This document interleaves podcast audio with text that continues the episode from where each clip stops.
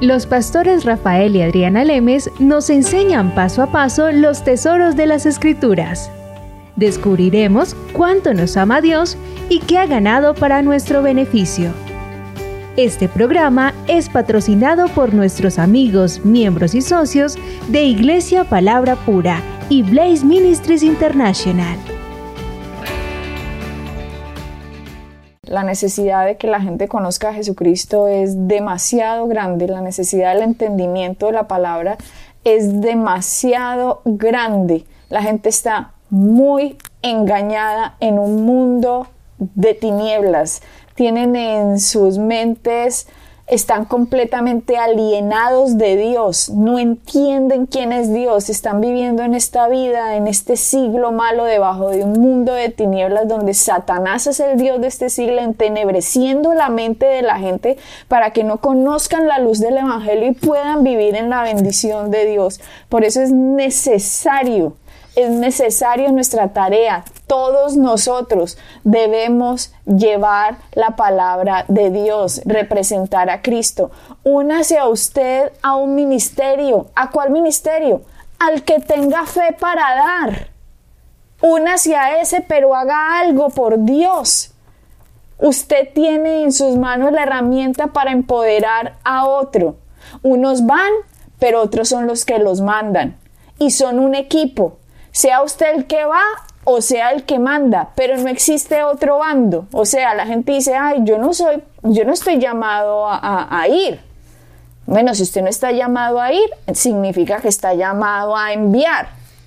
Pero entonces si usted dice, ay, yo no estoy llamado a enviar, antes usted es el que tiene que ir. Sí, entonces también podríamos decir, si usted no cocina, tampoco come. sí, no hay más bandos, Rafael, aquí dentro del mundo cristiano. Unos son los que van y otros son los que envían. No existe ministerio del que no hace nada.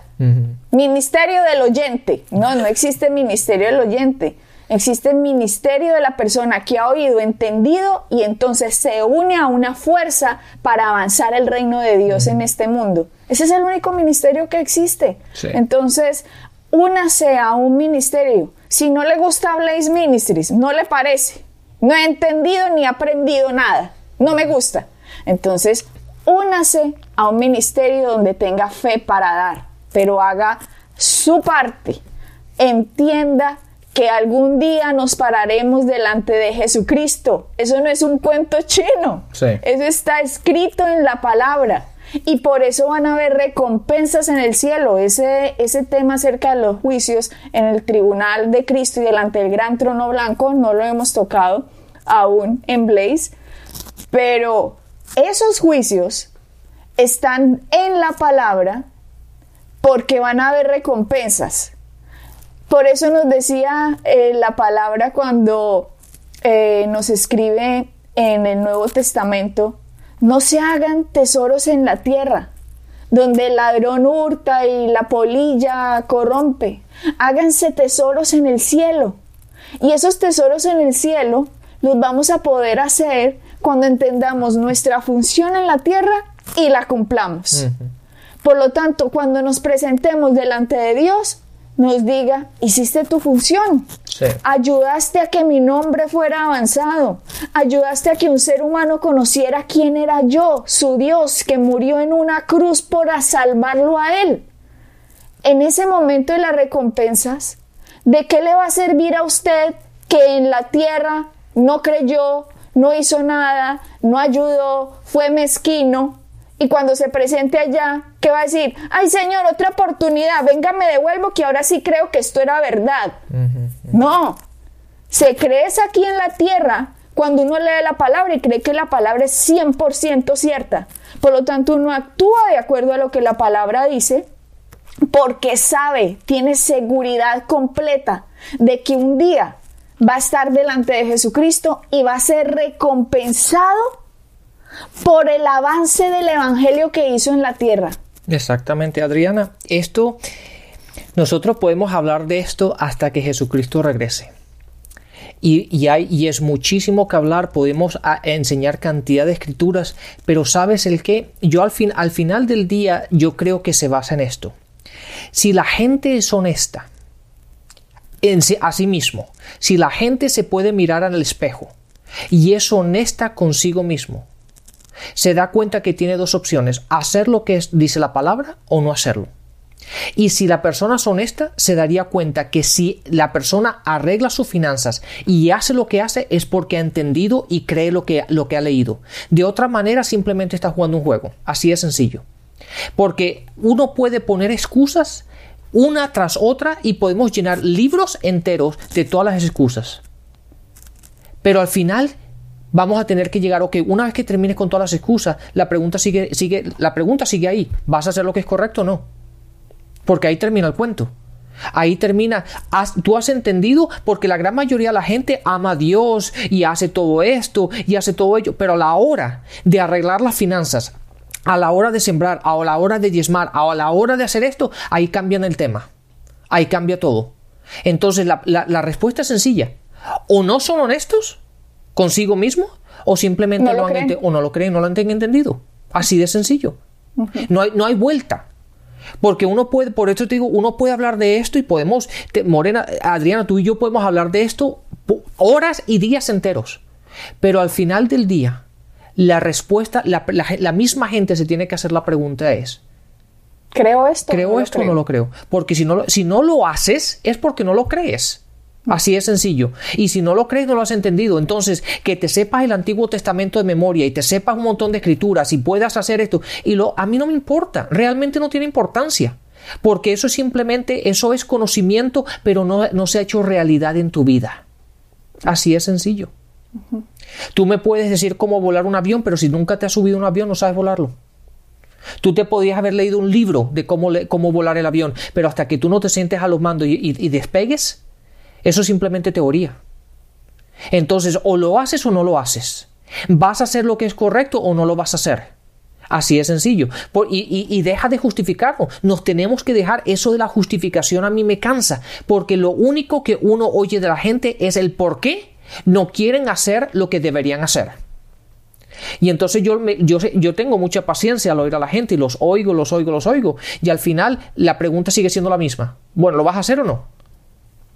Porque qué más, de qué más, qué otro tema, porque como dije en el, programa anterior, ¿por qué vamos, quieres ir al nivel 2 cuando tú el primer uno no lo has hecho?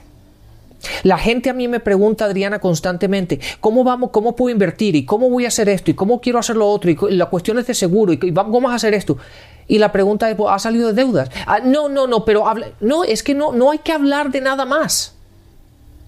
Porque no puedes hacer nada más hasta que no hayas completado el, paso número uno. Y el paso número uno es ser un buen administrador de lo que tienes. Y tú has probado que no lo eres. Entonces, no probando que, eres un buen administrador, ¿para qué quieres más cuando lo único que vas a hacer es enterrarte más en el hueco en el que estás? Es imposible. ¿Para qué te quiero, para qué te voy a enseñar de, inversiones? ¿Y para qué te voy a enseñar de formas de hacer dinero? ¿Y para qué te voy a enseñar formas en las que el dinero trabaje para ti? ¿Y para qué te voy a enseñar cómo, que, cómo poder retirarte y que sigas tener entradas de dinero para que tú no tengas que trabajar y puedas vivir bien el resto de tu vida? ¿Para qué te voy a enseñar todo ese tipo de cosas cuando hoy día no sabes cómo manejar lo que tienes? Las palabras de Jesucristo fueron muy claras. Si no eres fiel en lo poco, tampoco lo serás en lo mucho. Y la gente quiere lo mucho y no es fiel en lo poco. Entonces, mi pregunta es, ¿no estamos leyendo la, la palabra o no somos sensatos con nosotros mismos? ¿Cuál es? O no la creemos. O simplemente, exactamente. Y Adriana, ahí se para el tema. Ahí se para el tema en el sentido de que si no hacemos paso número uno, el paso 2, 3, 4 y 5 y todos los que quedan, y hay, hay muchísimas cosas por hablar que realmente no, no, vamos a llegar a ninguna parte. ¿Por qué? Porque a la gente eso le va a parecer, es como hablar, si a mí me hablara una persona de cosas químicas, yo de química no tengo ni idea. O de astronauta. No Se sabe volar avión y que le empiecen a decir, y, el cohete, ¿cómo entonces eh, fuera de la atmósfera terrestre que eso se... Sí, no tengo ¿Qué importa? Sí, no tengo ni idea. ¿Y qué le importa también si ni siquiera sabe cómo volar un Boeing? Sí. Eso es como, como, decirle a una persona, vamos a montar una moto, pero no sabe montar bicicleta, porque tiene importancia. Pues ¿Para qué le enseña a uno la moto? Sí, aprende a montar bicicleta primero y después hablamos de la moto. Es que, es, y, la, y, la, gente, esas son las cosas que a veces que dan ganas de sacudir un poco a la gente y decir, oye, pero despierta.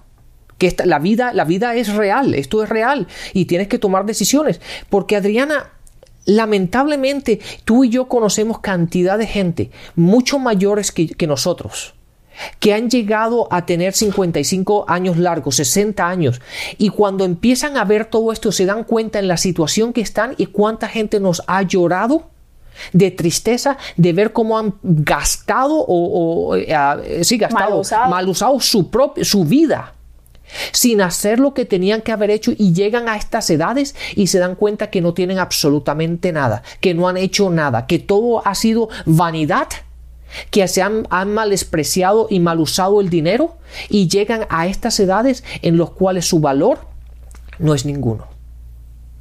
Qué triste. Y, simple, ¿Y sabes por qué? Porque quisieron hacer el paso 3, 4, 5, 6, 7 y 8 y nunca hicieron el paso número 1.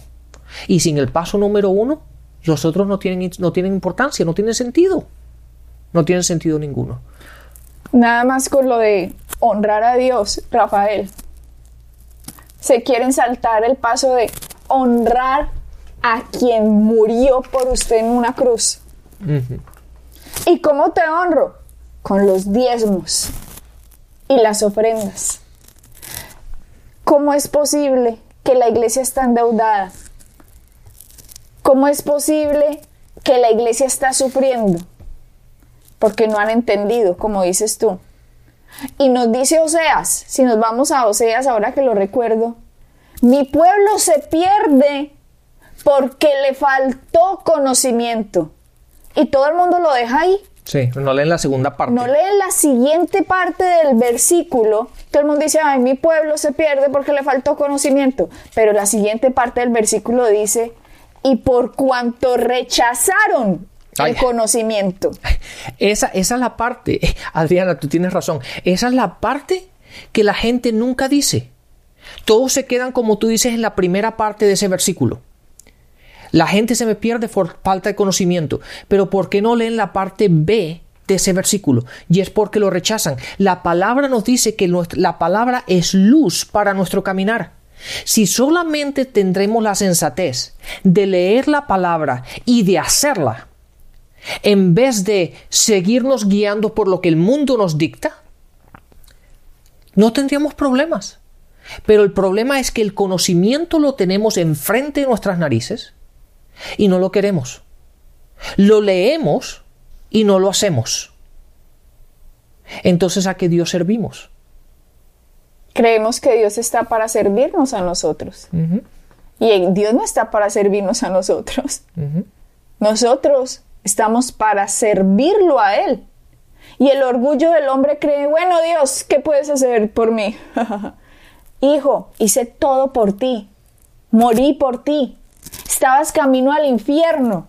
Estabas camino a estar separado eternamente de mí. Y por amor me di yo mismo y fui a una cruz y derramé mi sangre para poderte salvar. ¿Entiendes mi amor? Y lo que estoy buscando es tu amor por mí, porque entendiste mi amor por ti. Pero cuando vienen con esa actitud de arrogancia de, eh, ¿y qué puede hacer Dios por mí? Ya lo hizo todo, despierten. Ya lo hizo todo hace dos mil años. No hay nada más por hacer.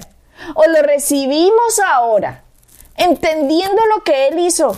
Y empezamos a decir, Dios mío, ahora todo este amor que me has derramado, lo ancho, lo alto, lo profundo, la dimensión tan gigante con que me has amado y como dices que me has subido a lugares celestiales, me has sentado con Cristo, me has llamado ahora tu hijo, saber que vamos a estar eternamente, saber que soy un espíritu, saber que voy a estar delante de ti, saber que vas a resucitar mi cuerpo y lo vas a volver glorioso y que nuestros cuerpos van a ser algo impresionante nunca antes visto, digno del universo que Dios ha hecho. ¿Les parece poco como para no entender el motivo del por qué estamos en la tierra y es avanzar estas noticias, avanzar el reino de Dios y su justicia en la mentalidad de la gente que está engañada. Pero si la iglesia sigue en ese estado de adormecimiento, con razón Pablo decía, me temo que Satanás Como la serpiente engañó a Eva, los está engañando. Satanás ha tenido, Rafael, por siglos adormecida la gente, adormilada, enseguecida, sin entender el motivo del por qué estamos aquí. Seguimos pensando que Dios está para servirnos. Él ya nos ha servido con su sangre. Ahora somos nosotros que por amor lo servimos a Él avanzando sus buenas noticias. Y si seguimos en este sistemita de Babilonia de endeudados, el reino de Dios no se va a poder avanzar. Porque yo no quise, sino que viví para mí, mi reino. Y no viví, y no viví para servir, para amar. Pedro tenía razón cuando Jesucristo les estaba hablando. Hombre, Pedro tenía una compañía de, de pescado, tenía una industria de peces. El otro era un abogado, el otro era un médico, Lucas. El otro era director de una de las compañías más de la religión más grande como Pablo, que era uno de los líderes del fariseísmo. Y toda esta gente deja sus vidas, digámosle, se dan cuenta de Dios mío, podemos utilizar nuestro conocimiento, nuestras empresas, nuestras vidas al beneficio de Dios para avanzar el reino de Dios. Y le pregunta Pedro a Jesús, cuando Jesús dice, el que haya dejado casa, hermanos, le dice Pedro, nosotros hemos dejado todo por ti. Y aún así Jesús le responde, el que deja todas las cosas por mí, cien veces más tendrá en esta tierra y en el mundo por venir. Ustedes se imaginan de lo que la gente se está perdiendo por no entender la función de nosotros como cristianos, de avanzar el reino de Dios y su justicia.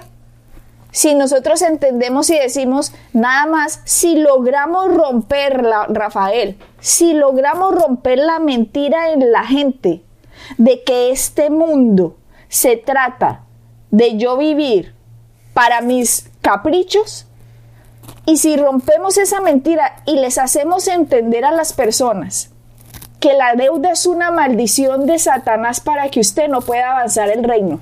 Sí, claro. Es que... Si les hacemos entender eso y una persona dice, ¿saben qué? Ya no más.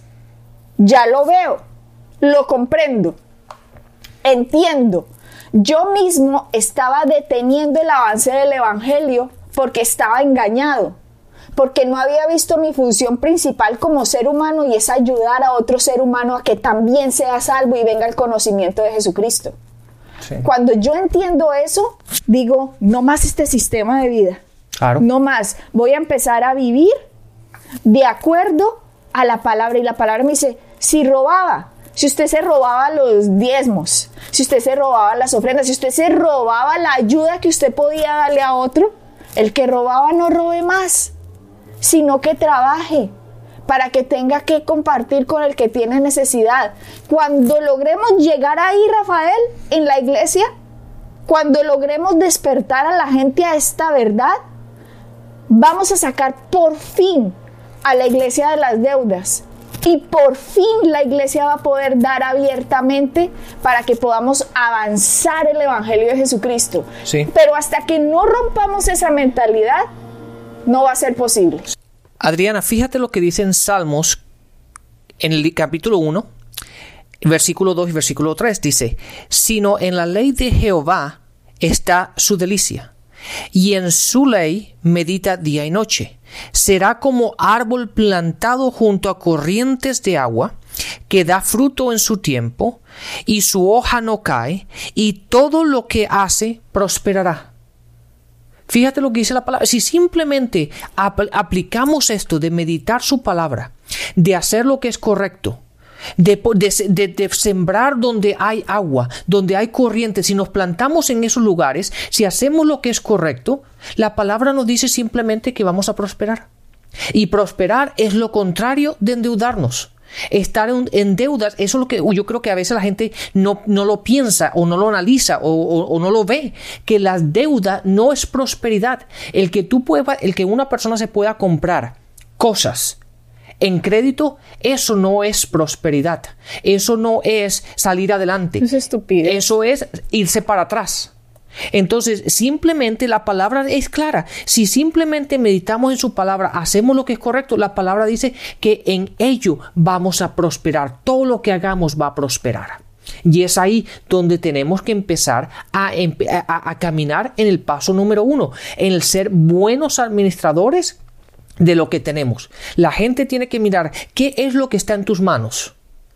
¿Qué es lo que tú tienes? Y siendo buen administrador de lo que está en tus manos, no de lo que no tienes, de lo que tú tienes en tus manos, en tu poder, de lo que tú puedes manejar, de lo que tú controlas, de eso tienes que ser un buen administrador. Y una vez que eres un buen administrador de ello, entonces empieza a buscar el incremento. Pero hasta que no seas un buen administrador de lo que está en tus manos, olvídate del incremento. Porque de acuerdo a la palabra, de acuerdo a lo que Jesús dijo, la palabra dice, si eres fiel en lo poco, serás en lo mucho. Si no eres fiel en lo poco, tampoco lo serás en lo mucho. Así de sencillo. Estos, nosotros estamos en una serie que se llama Mapa Financiero. Y ustedes nos empezaron a escuchar desde que veníamos hablando del matrimonio y unimos Mapa Financiero con esta pareja, que él era el pastor de la alabanza de una iglesia de más de 50 años completamente endeudado y cómo el conocerlos, el conocernos los trajo a la luz de la palabra siendo cristianos desde que nacieron, o sea, ellos desde niños eran cristianos, pero nunca habían entendido el motivo de para, para qué es el dinero. Entonces, desde esa serie veníamos hablando para que las personas entendieran en mapa financiero cómo una pareja tiene que ponerse de acuerdo para entender cómo llevar las finanzas de la casa y cómo ayudar a avanzar el reino. Nosotros somos eh, maestros de la palabra y en todo esto que estamos diciendo es para que usted establezca un conocimiento y un aprendizaje en su alma, que la tenga en su corazón, que implante esta palabra y que entienda que solo así vamos a tener familias efectivas y vamos a poder también ser efectivos en el reino de Dios. Con mapa financiero los trajimos a ustedes a darse cuenta de hay que salir de las deudas. Porque si nosotros no salimos de las deudas, primero que todo el divorcio es el número uno causal del divorcio, la situación financiera, las finanzas. Así que su matrimonio usted va a sufrir. Va a estar dolido, va a estar en crisis si no entiende esto. Número dos, no va a poder ayudar a avanzar el reino de Dios en su ciudad, en su nación y mucho menos en el mundo.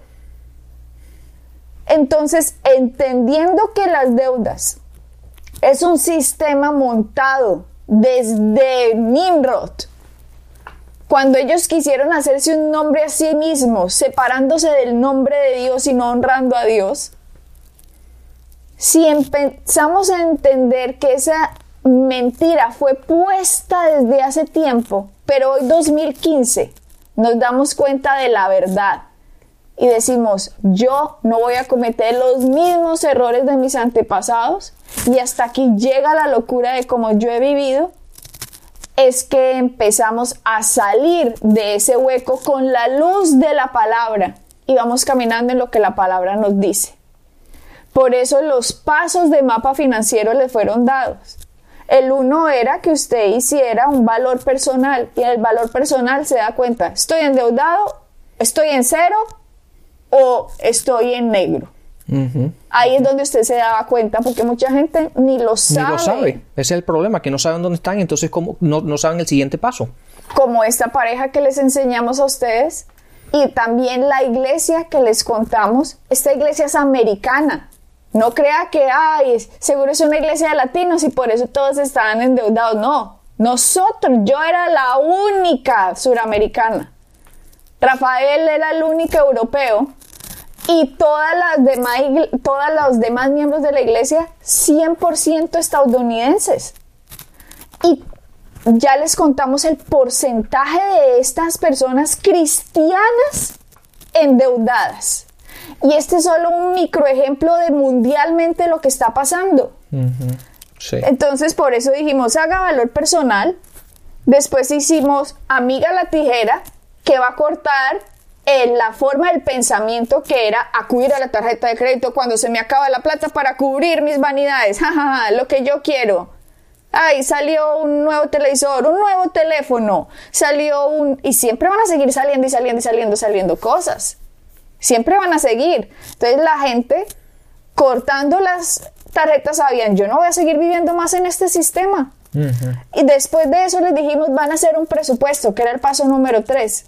Un presupuesto de acuerdo como usted lo llevó a como debería ser. Donde le, dijimos, usted va a poner ahí lo básico. Va a poner eh, eh, lo, que, lo que se gasta en comida, transporte, teléfono, agua, luz.